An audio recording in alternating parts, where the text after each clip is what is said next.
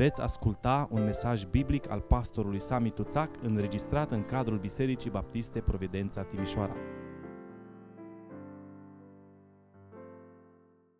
Vă invit să deschidem împreună Sfânta Scriptură în Efeseni, capitolul 1. Și vom citi de la versetul 11 la 14,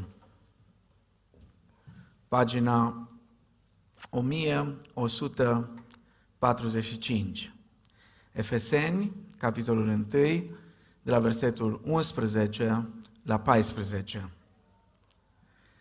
În el am fost făcuți și moștenitori, fiind rânduiți mai dinainte, după hotărârea aceluia care face toate după sfatul voii sale, ca să slujim de laudă slavei sale noi care mai dinainte am nedăjduit în Hristos. Și voi, după ce ați auzit cuvântul adevărului, Evanghelia mântuirii voastre, ați crezut în El și ați fost pecetluiți cu Duhul Sfânt care fusese făgăduit și care este o arvună a moștenirii noastre pentru răscumpărarea celor câștigați de Dumnezeu spre lauda slavei Lui. Amin. Tatăl nostru care ești în ceruri, ne închinăm înaintea Ta în dimineața asta și îți mulțumim că ești atât de bun cu noi, Doamne. Îți mulțumim că ne-ai purtat pe brațele Tale.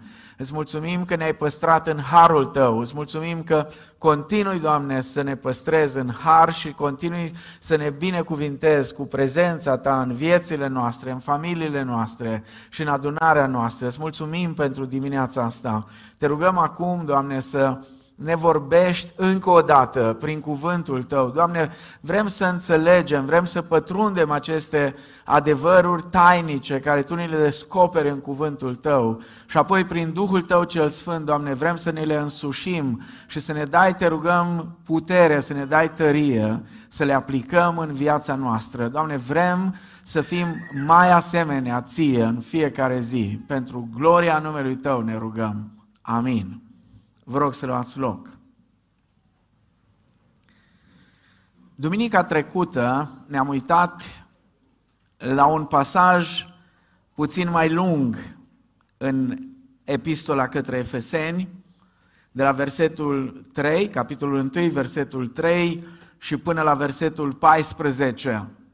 Ne-am uitat la câteva binecuvântări pe care noi le-am primit, pe care le avem binecuvântări duhovnicești, binecuvântări spirituale, spune Apostolul Pavel, pe care noi le-am primit în Hristos. Vreau să, vă, să vi le reamintesc, pentru că aceste binecuvântări despre care Apostolul Pavel vorbește, au legătură cu trecutul nostru, au legătură cu prezentul nostru și de asemenea au legătură cu viitorul nostru.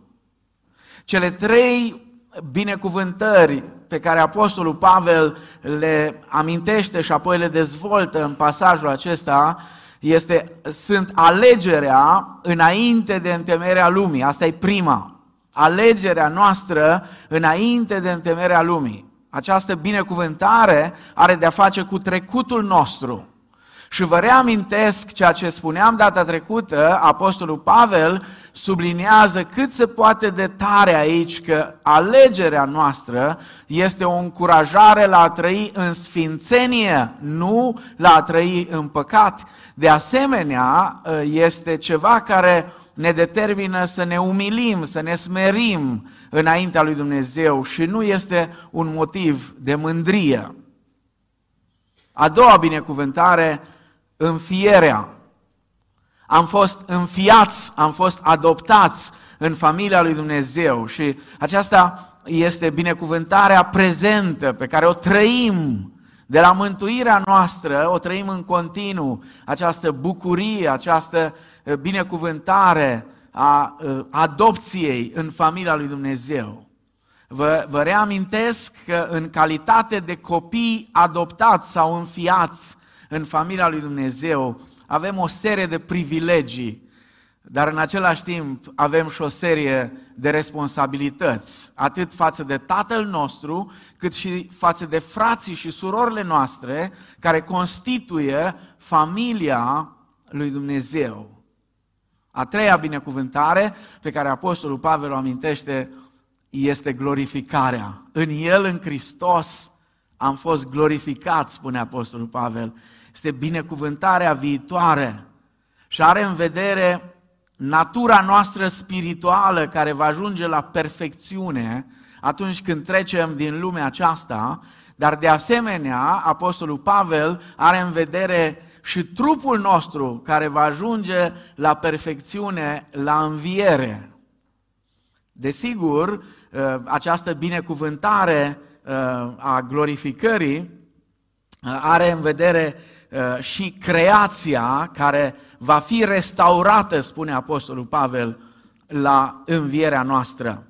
Și în Filipeni, capitolul 3, versetele 20 și 21 spune, dar cetățenia noastră este în ceruri, de unde și așteptăm ca mântuitor pe Domnul Isus Hristos.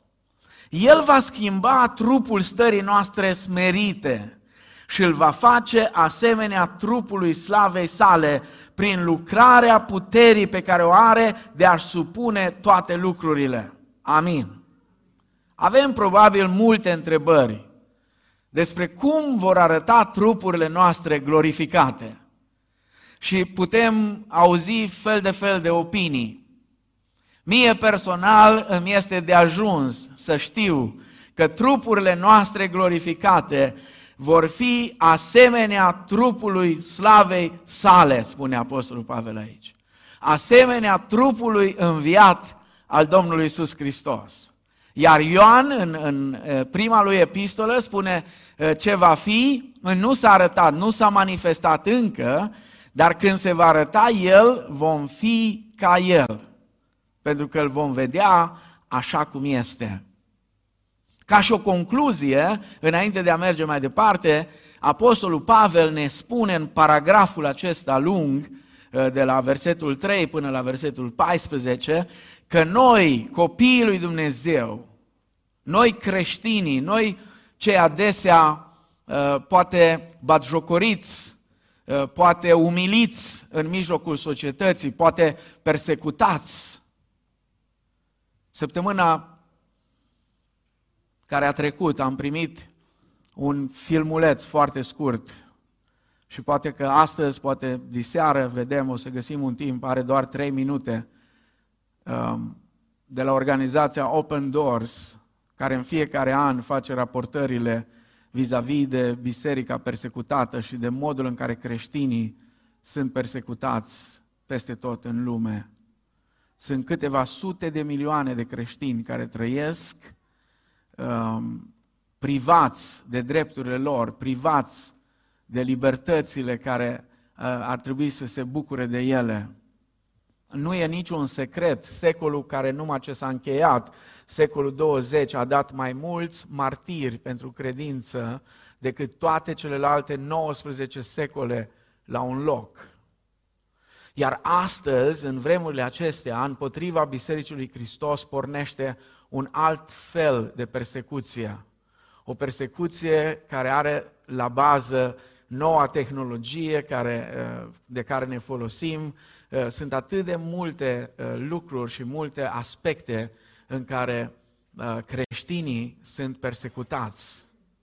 Una din ele, la care poate unii nu realizează, are de-a face inclusiv cu această încercare de excludere a părinților din procesul de educare a copiilor lor. Nu trebuie să gândim limitat doar la aspectul acesta, ci trebuie să îndrăznim să gândim numai un pic mai departe ce se întâmplă în momentul în care un părinte spune așa ceva, îmi încalcă libertatea de conștiință. Și în momentul acela, statul care devine din ce în ce mai agresiv peste tot în lume. Statul devine din ce în ce mai agresiv.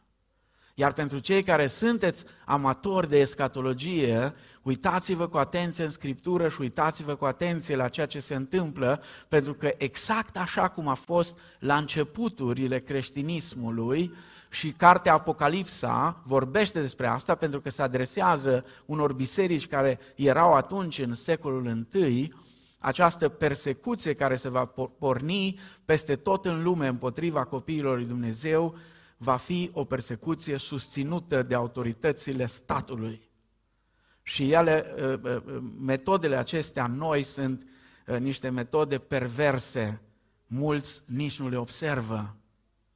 Dar noi ăștia, care adesea suntem ridiculizați, batjocoriți, umiliți, Apostolul Pavel spune despre noi că am fost aleși de Dumnezeu în veșnicia trecută. Suntem înfiați în familia lui Dumnezeu, care este Tatăl nostru. Și vom fi glorificați. Ce binecuvântări extraordinare, ce binecuvântări fantastice avem în Hristos. Și acum vă rog, fiți atenți pentru că uh, acest pasaj mai scurt din paragraful acesta mai lung pune accentul pe ceva anume. Pune accentul mai ales pe dimensiunea comunitară a ceea ce înseamnă viața noastră ca și creștini, ca și copii al lui Dumnezeu. Oricum, Apostolul Pavel peste tot folosește aici pluralul, vorbind despre noi toți împreună. În el am fost făcuți și moștenitori, fiind rânduiți mai dinainte, după hotărârea acelea care face toate după sfatul voii sale, ca să slujim de laudă slavei sale, noi care mai dinainte am nedăjduit în Hristos. Noi care mai dinainte, adică noi evrei care mai dinainte am nedăjduit în Hristos.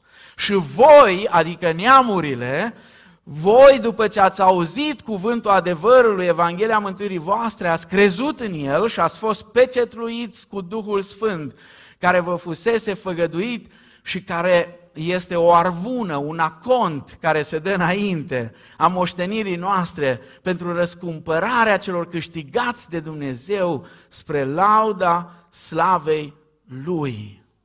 Pavel accentuează faptul că aceste mărețe binecuvântări aparțin tuturor credincioșilor, atât iudeilor, la care se referă în versetele 11 și 12, eh, cât și eh, credincioșilor dintre neamuri, la care se referă în versetele 13 și 14.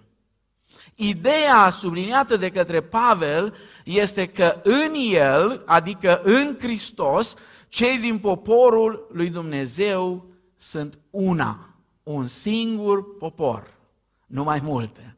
Un singur popor, unitate de plină între evrei și neamuri, între toți credincioșii, unitate în jurul lui Hristos, unitate pe care o realizează Duhul Sfânt al lui Dumnezeu. Trei adevăruri mărețe, fantastice, sunt descoperite, sunt relevate de către Apostolul Pavel aici în pasajul acesta. Primul, Biserica lui Dumnezeu este proprietatea lui Dumnezeu. Biserica lui Dumnezeu este proprietatea lui Dumnezeu. În vechiul legământ, Israelul era numit moștenirea sau proprietatea lui Dumnezeu.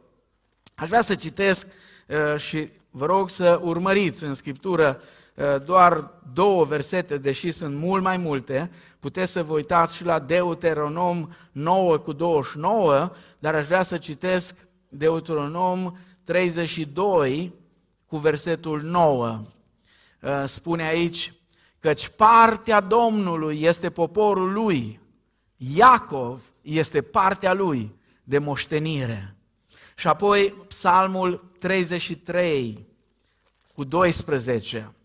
Psalmul 33 cu 12 uh, și desigur și Psalmul 135 cu 4 uh, spune același lucru, 33 cu 12, ferice de poporul al cărui Dumnezeu este Domnul.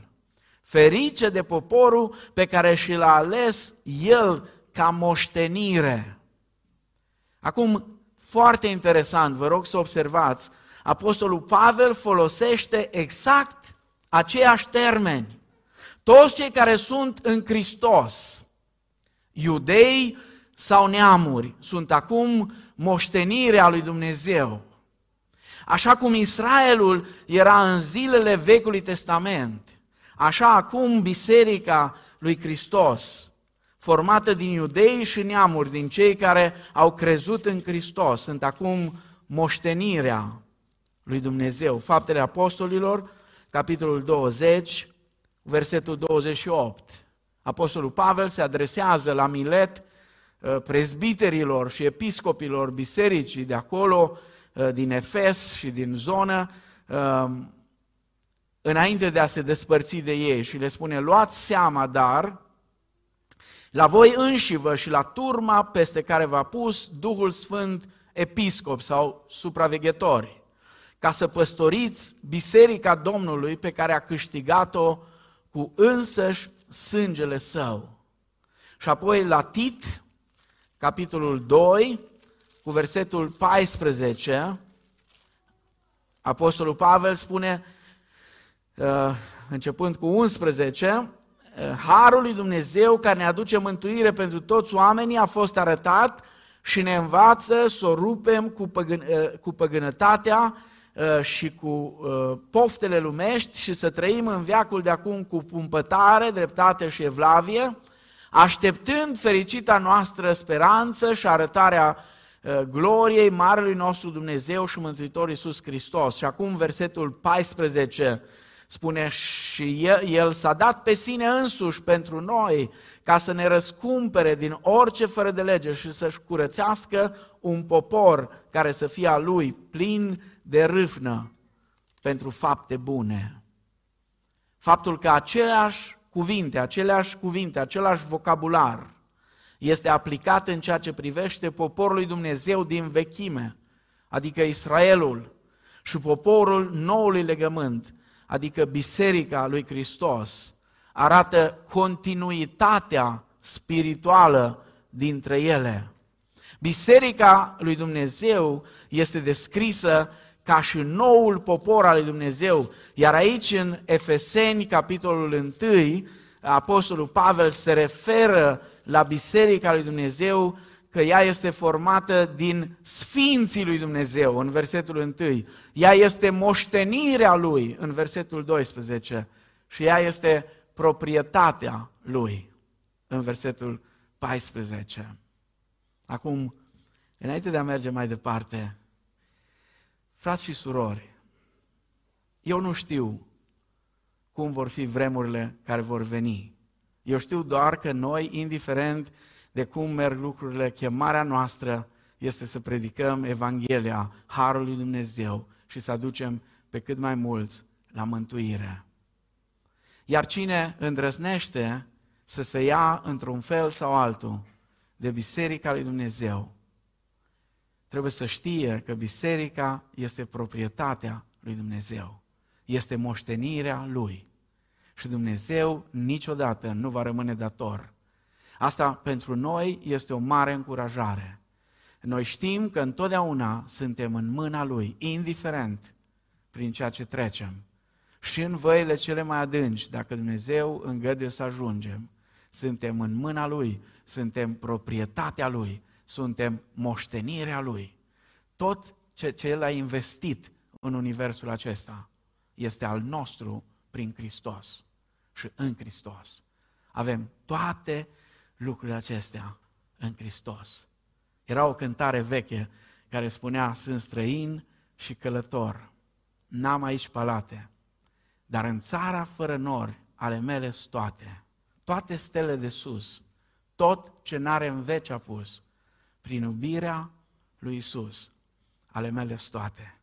Pentru că noi suntem moștenirea Lui. Suntem proprietatea Lui. Amin?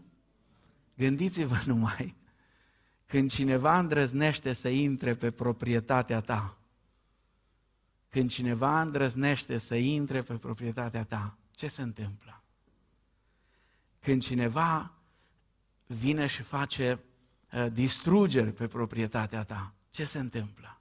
Ce faci? Cu atât mai mult Dumnezeu care este stăpân peste întreg universul, totul este în mâna Lui. Chiar dacă uneori îngăduie ca biserica Lui să treacă prin perioade mai dificile, biserica este a Lui, este proprietatea Lui. Și El va ști să intervină atunci când trebuie să intervină. Chiar și când va fi cel mai greu, să știți, Domnul Iisus Hristos va veni dintr-o dată și va face curățenia care este necesară. Și în final, moștenirea Lui vor fi cei care vor moșteni cerul nou și pământul nou. Amin. În al doilea rând, un al doilea adevăr care Pavel îl descoperă aici, Biserica lui Dumnezeu este întemeiată prin voia lui Dumnezeu. Pavel spune că noi suntem poporul lui Dumnezeu, suntem proprietatea lui Dumnezeu, dar trebuie să vedem, trebuie să ne întrebăm cum am devenit noi poporul lui Dumnezeu. Cum am devenit noi proprietatea lui Dumnezeu? Lucrul acesta, spune Apostolul Pavel, nu se datorează întâmplării, nu se datorează vreunei alegeri pe care am fi făcut-o noi, ci este datorită voii, spune, și plăcerii suverane a lui Dumnezeu însuși. Voia lui a fost factorul decisiv, așa cum este în fiecare convertire, în mântuirea fiecăruia dintre noi. În versetul 5 spune, El ne-a rânduit după buna plăcere a voii sale. În versetul 9 ne-a descoperit taina voii sale. Versetele 11 și 12 am devenit moștenirea lui, spune, după hotărârea aceluia care face totul, după sfatul voii sale. Întregul pasaj subliniază cu toată puterea voia lui Dumnezeu, buna plăcerea lui Dumnezeu, hotărârea sa, planul său. Cum sigur, când vezi toate astea, te întrebi. Înseamnă cumva că noi suntem inactivi, adică noi nu trebuie să facem nimic, nici vorbă de așa ceva. Deși Apostolul Pavel atribuie mântuirea noastră în întregime voii lui Dumnezeu, ea este descrisă de asemenea ca și o responsabilitate a noastră. Ascultați versetul 13. Spune și voi, după ce ați auzit cuvântul adevărului, Adică explică Pavel ce înseamnă cuvântul adevărului. Evanghelia mântuirii voastre. Ați crezut în el și ați fost pecetluiți cu Duhul Sfânt care fusese făgăduit. Ce spune Pavel aici? El descrie aici responsabilitatea noastră. Spune, voi ați auzit cuvântul adevărului, ați crezut în el și astfel ați fost pecetluiți cu Duhul Sfânt care fusese făgăduit. Dacă cineva afirmă că această tainică doctrină a alegerii prin voia suverană a lui Dumnezeu exclude evangelizarea, se află într-o mare eroare.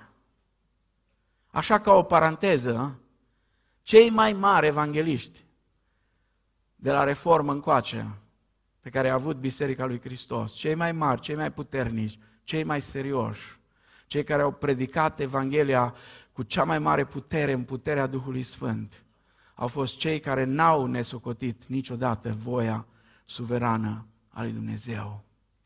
Tocmai predicarea Evangheliei este mijlocul pregătit de Dumnezeu ca prin mijlocul acesta să elibereze din robia păcatului pe aceea pe care i-a ales în Hristos, înainte de întemerea lumii. Acum, sigur, unii oameni vin și spun, dar știu eu cine sunt aleșii lui Dumnezeu? Dar eu te întreb, trebuie să știi? Știu eu cine sunt cei pe care Dumnezeu i-a ales înainte de întemerea lumii? Nu, nu știu. Dar trebuie cumva să știu? Este treaba mea să știu? Nu. Nu e treaba mea să știu. Treaba mea este să vestesc Evanghelia. Charles Spurgeon, când se ducea să predice la câte o evangelizare, să ruga așa, Doamne, dacă sunt aici dintre aleșii tăi, te rog, când vor asculta Evanghelia pe care m-ai chemat să o predic, să lucrezi la inima lor și să-i întorci la tine. Și dacă tu vrei să mai alegi și pe alții, spunea el, Adică el nu știa. Dacă tu vrei pe alții să-i mai alegi, este treaba ta, pentru că tu te ocupi cu asta. Treaba mea este doar să predic Evanghelia. Odată Charles Wesley s-a dus la o evangelizare cu, cu uh, Whitfield, cu George Whitfield, unul arminian, Charles Wesley, Whitfield calvinist. Au, au stat la o pensiune în aceeași cameră. S-au pus pe genunchi la rugăciune seara, pentru că a doua zi aveau evangelizare. Whitfield s-a rugat, Doamne, Tu ești Cel care alegi și mântuiești și așa mai departe, dă-ne putere să vestim Evanghelia Ta. Amin. S-a dus în pat la culcare, era obosit. Wesley l-a certat. A rămas pe genunchi și a agonizat acolo. Și s-a rugat și s-a rugat. Până noaptea la trei, când s-a trezit din somn Whitfield, l-a găsit dormind pe genunchi, l-a sculat și l-a pus în pat să se odihnească. Sigur, fiecare din ei s-a uitat la o anume parte din ceea ce înseamnă mântuirea noastră. Unul mai mult la una, celălalt s-a uitat mai mult la cealaltă parte. Dar amândoi împreună au făcut o lucrare extraordinară. Și au fost niște oameni care s-au iubit unul pe altul și au fost cei mai buni prieteni. Când un reporter de la un ziar de scandal a vrut să caute o bâză între ei, l-a întrebat pe Whitfield dacă el crede că îl va vedea pe Wesley în cer, pentru că erau foarte diferiți în anumite puncte teologice. Și Whitfield a zis că nu, nu cred că o să-l văd. Pentru că Wesley o să fie atât de aproape de tronul lui Dumnezeu, încât strălucirea tronului Dumnezeu îmi va piedica ochii să-l văd acolo. Dragii mei, atât de mult ne pierdem vremea în ultimul timp cu lucruri care nu sunt treaba noastră. Nu e treaba noastră să știm când vine Domnul, e treaba Lui. Treaba noastră este să veghem, să ne rugăm și să propovăduim Evanghelia la orice făptură, pentru că doar atunci când Evanghelia aceasta împărăției va fi propovăduită în toată lumea, ca să slujească de mărturie tuturor neamurilor, atunci va veni sfârșitul. Până atunci nu va veni. Vor fi doar valuri, valuri, valuri, pentru că istoria merge în valuri. Și ați văzut cum e valul? Ajunge la mal și se trage înapoi. Și iarăși vine și iar se trage înapoi. Și când ai crezut că gata cu totul, e acolo, iar se trage înapoi. Și în timpul ăsta, când valul se duce și vine, se duce și vine înapoi, noi suntem chemați să predicăm Evanghelia lui Hristos. Nu este treaba noastră să știm cine sunt aleșii lui Dumnezeu. Treaba noastră este să predicăm Evanghelia. Și Dumnezeu va face mai departe lucrarea Lui. Asigurarea că Dumnezeu lucrează în viața poporului său este dată prin Duhul Sfânt, spune Apostolul Pavel aici, care este numit promisiunea lui Dumnezeu. Este numit sigiliu sau pecetea lui Dumnezeu și este numit arvuna sau acontul care îl dai cuiva. M-am uitat la expresia aceasta destul de arhaică, care vine cumva din, din, din dintr-o expresie grecească, arvuna, uh, era într-un fel și uh, nu știu cine a făcut dexul ăsta, dar când au ajuns la cuvântul arvună, au gândit extraordinar de teologic. Este, uh, era și plata care o dădeai la logodnă. Erau niște vremuri în anumite contexte când la logodnă se dădea o arvună. Adică familia fetei știa sigur că din moment ce s-a dat arvuna, vine și partea cealaltă. Și noi suntem, spune Pavel, v-am logodit cu un bărbat. suntem logodiți cu Hristos. Suntem mireasa Lui, dar suntem doar logodiți. Nunta încă n-a avut loc. Dar faptul că a avut loc logodna și El este de mare încredere, este o încredințare pentru noi că va avea loc și nunta. Iar garantul pentru asta este Duhul Sfânt care locuiește în noi. Dumnezeu a promis prin profeții Vechiului Testament și prin Domnul Isus că îl va trimite pe Duhul Sfânt care să fie cu noi, să fie în noi și să rămână cu noi în veac. Și l-a trimis la Rusalii. Și Dumnezeu promite să-l dea astăzi oricui se pocăiește și crede în Domnul Isus. Și El chiar face lucrul acesta. Și apoi spune că Duhul Sfânt ne-a sigilat, sigiliu, este un semn de proprietate.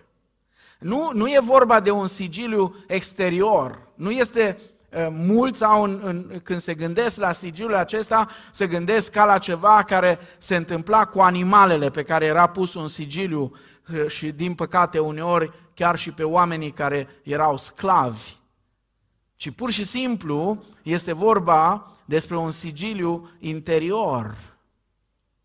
Iar arvuna, cum spuneam, este prima rată din prețul cumpărării. Nu este doar o garanție a cumpărării, ci este deja prima rată prin faptul că Dumnezeu ne-a dat Duhul Sfânt. El ne promite o moștenire finală. Dar în același timp ne dă posibilitatea să gustăm cu anticipație din ea. Ascultați-mă cu atenție, Biserica lui Hristos nu știe cine e ea însăși uneori. De aceea are nenumărate probleme, pentru că nu știe cine este. Biserica lui Dumnezeu este singurul popor din lumea aceasta care trăiește simultan în viacul acesta și în viacul care va să vie. Întotdeauna când noi venim împreună unii cu ceilalți, locuiți de Duhul Sfânt, venim la închinare în prezența lui Dumnezeu, noi gustăm ceva din puterile viacului viitor. Atunci când biserica se roagă și Dumnezeu intervine și aduce vindecare sau aduce rezolvarea unor probleme, noi gustăm câte ceva din viacul care va să vie, când nu va mai fi durere, nici chin, nici moarte, nici boală. Biserica lui Hristos, repet, este singurul popor care trăiește simultan în două lumi diferite. În lumea aceasta și în lumea care va să vie. Nu e minunat? Nu e fantastic să știi lucrul acesta? Noi putem gusta cu anticipație din ceea ce urmează să fie în cer. Și totuși, ce avem acum este doar o bucățică din ceea ce Dumnezeu ne-a pregătit pentru viitor. De aceea, dacă vreodată te-ai întrebat, oare merită? Poate ești tânăr te uiți la colegii tăi, la prietenii tăi, trăiesc o viață urâtă, murdară, de promiscuitate, departe de Dumnezeu, în conflict cu familia, poate cu... Și te întrebi, oare merită? Oare merită să trăiesc o viață frumoasă, să-L urmez pe Dumnezeu, să-L ascult, să trăiesc în voia Lui? Oare merită? Da, merită din plin, pentru că Ceea ce avem acum în Hristos este doar o bucățică, e doar puțin. Doar puțin, doar am gustat un pic.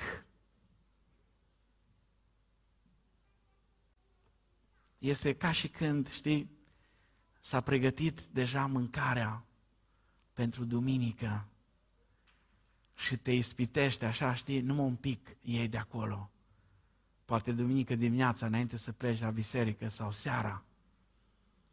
Eu aveam un obicei când eram copil și de multe ori intram în conflict cu mama. Mama când punea sâmbăta carnea la fiert sau la prăjit sau la ceva, eu am avut totdeauna problema asta. Totdeauna. Cel mai mare vegetarian am fost în vis. Totdeauna mi-a plăcut carnea. Și era ceva care îmi plăcea, nu pot să vă spun ce, că nu merită, în sensul că s-ar putea să vă fac pofte la unii, dar mereu și mereu ridicam capacul și luam chestia aia care îmi plăcea mie. Mama se supăra, dar știți de ce? Că îi plăcea și ei. îi plăcea și ei și eu de la ea am învățat că e bună, nu din altă parte. Dar eu luam înainte. Și apoi eram cu gândul la restul. Ceva de genul ăsta, Dumnezeu ne-a dat deja un pic așa din gustul cerului.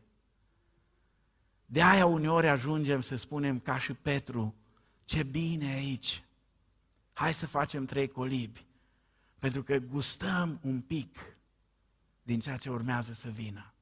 Dar vă rog, ascultați cu atenție, e doar un pic, doar puțin. Atât de multe binecuvântări, atât de multe lucruri fantastice are Dumnezeu încă pregătite pentru noi. Că o să rămânem uimiți, o să rămânem surprinși și toată veșnicia nu ne va ajunge să ne minunăm, să ne bucurăm. Gândiți-vă, gândiți-vă numai câte galaxii avem de vizitat, câte lucruri fantastice pe care Dumnezeu le are pregătite. Urmează să ni le ofere, să le vedem, să ne bucurăm de ele. Merită, merită să umblăm cu El, ca și popora Lui. Să nu ne temem, să nu ne fie frică, să nu dăm înapoi, indiferent ce ar fi. Și apoi, în al treilea rând, un al treilea adevăr, Biserica lui Dumnezeu există pentru a aduce glorie lui Dumnezeu. Este important să știm cum am devenit noi poporul lui Dumnezeu. Dar la fel de important este să știm de ce. De ce ne-a ales Dumnezeu? De ce? De ce am făcut, fost noi făcuți proprietatea lui Dumnezeu? De ce a investit Dumnezeu așa de mult în noi? De ce l-a dat Dumnezeu pe Fiul Său, pe Iisus Hristos, Domnul, să moară pentru noi? De ce? Cu ce scop? Pavel spune în versetul 5 și 6, spre lauda gloriei harului său. Iar în versetul 12 spune să slujim de laudă gloriei sale. Și din nou în versetul 14 spune spre lauda gloriei sale. Aceasta este o expresie deosebit de importantă. Înseamnă revelația prin care Dumnezeu ni, de, ni se dezvăle nouă ca un Dumnezeu plin de har, plin de har și de bunătate. Știu că uneori suntem tentați să-L prezentăm pe Dumnezeu ca pe un fel de polițist supărat. E și partea cealaltă care se uită la Dumnezeu ca la Moș Crăciun, care în permanență are un sac din care scoate cadouri și tot dă cadouri și la cine merită și la cine nu merită. Nu, Dumnezeu nu e nici polițist, nici Moș Crăciun. Dumnezeu este un Dumnezeu plin de har și de bunătate. Știți, când Moise, Moise, și asta era în vechiul legământ, nu era în noul legământ, era în vechiul legământ. Când Moise se-a dus și a spus, Doamne, vreau să te văd, vreau să știu cum ești Tu. Dacă Tu ne ales pe noi ca popor al Tău și ne cer să fim așa și așa, vreau să știu cum ești Tu, Doamne. Și Dumnezeu îi spune, Moise, eu sunt Dumnezeu cel atotputernic, eu fac să se scuture Sinaiul, dar în adâncul ființei mele, eu sunt bun, sunt blând.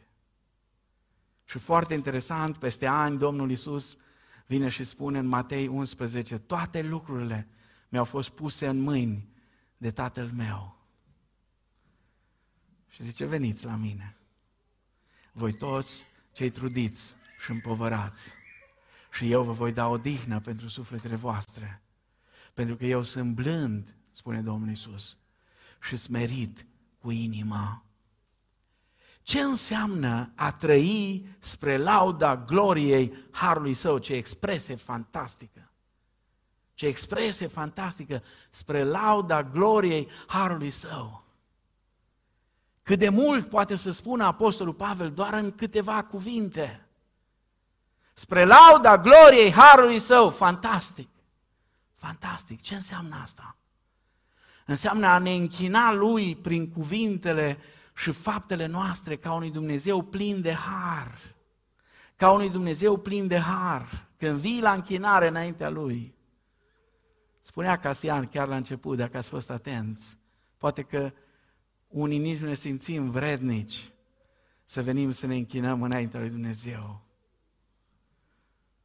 Poate de multe ori ne simțim atât de nevrednici. Și ăsta e adevărul.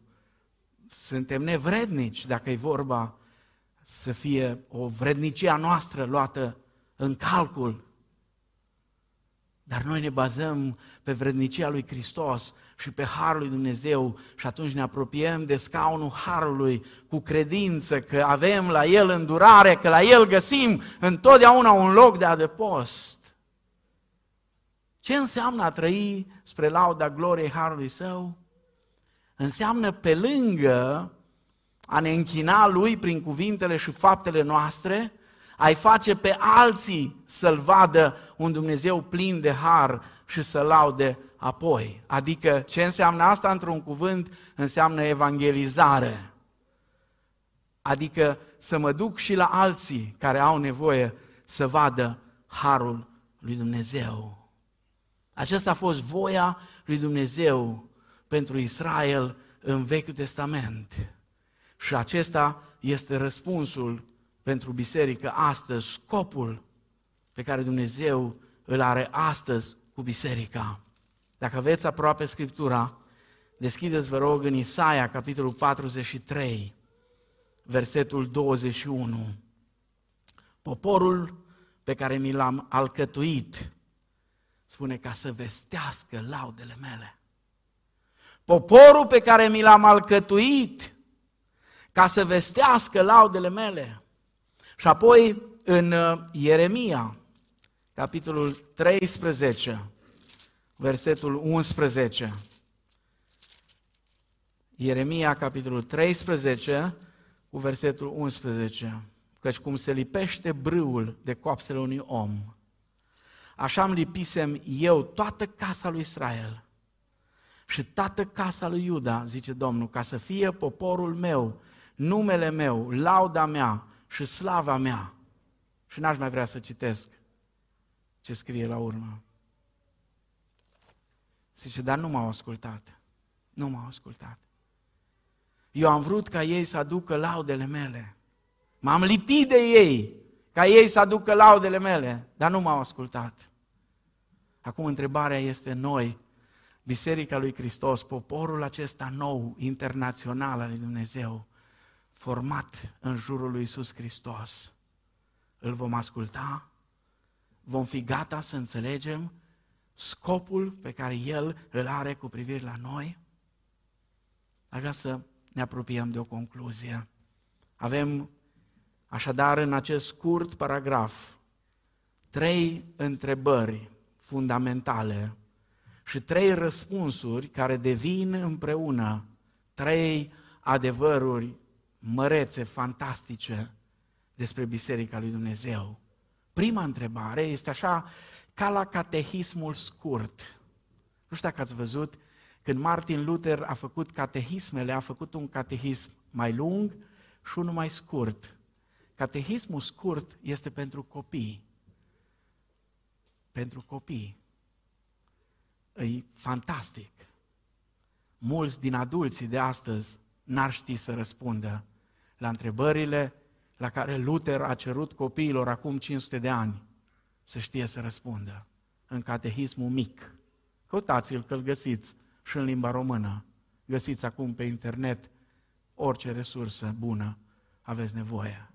Sigur, sunt și lucruri proaste, dar nu trebuie să le căutați. Căutați din acelea bune.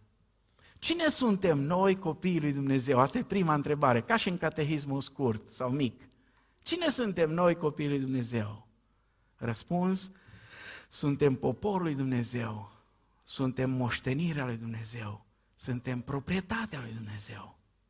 A doua întrebare, cum am devenit noi poporul său?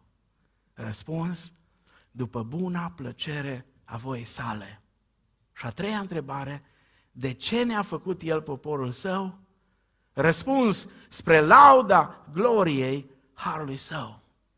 Vă vine să credeți că asta orice copil, orice copil din Biserica Luterană atunci, la vremea respectivă, știa să răspundă. Bine, astea sunt doar câteva. Sunt mai multe întrebări acolo. Orice copil, la orice oră, din zi sau noapte, știa să răspundă. Acum, dragii mei, orice copil al lui Dumnezeu, la orice oră din zi sau din noapte, cineva i-ar pune aceste trei întrebări fundamentale, ar trebui să știe răspunsul. Astfel, tot ceea ce avem și suntem în Hristos vine de la Dumnezeu și se întoarce la Dumnezeu. Observați? Începe în voia lui Dumnezeu și se încheie în gloria lui Dumnezeu. Câtă contradicție între ceea ce spune Apostolul Pavel aici și ceea ce gândesc creștinii mulți dintre ei astăzi despre ei înșiși. Omul căzut vrea să fie el în centru și el să primească gloria. Asta e căutarea omului căzut. Omul căzut vrea mereu el să fie acolo în centru, totul să fie pentru el. Nici nu ne dăm seama. Nici nu ne dăm seama cât de mult eul nostru încă caută să controleze viața noastră. Dar noi, pentru că suntem proprietatea lui Dumnezeu și trăim după voia Lui și spre gloria lui Dumnezeu, am renunțat de bunăvoie să ne mai conducem viața după eul nostru. Și atunci când am spus în apa botezului și am fost întrebați o altă întrebare fundamentală, crezi tu că Isus Hristos este Fiul lui Dumnezeu, Domnul și Mântuitorul tău personal? Ce am spus? Da, cred din toată inima mea. Da, cred din toată inima mea. Atunci, frați și surori de la Providența și alții care ne ascultați, dacă am spus că din toată inima credem că Isus Hristos este Fiul lui Dumnezeu, Mântuitorul și Domnul nostru, atunci haideți să trăim în felul acesta pentru lauda gloriei Harului Său. Amin.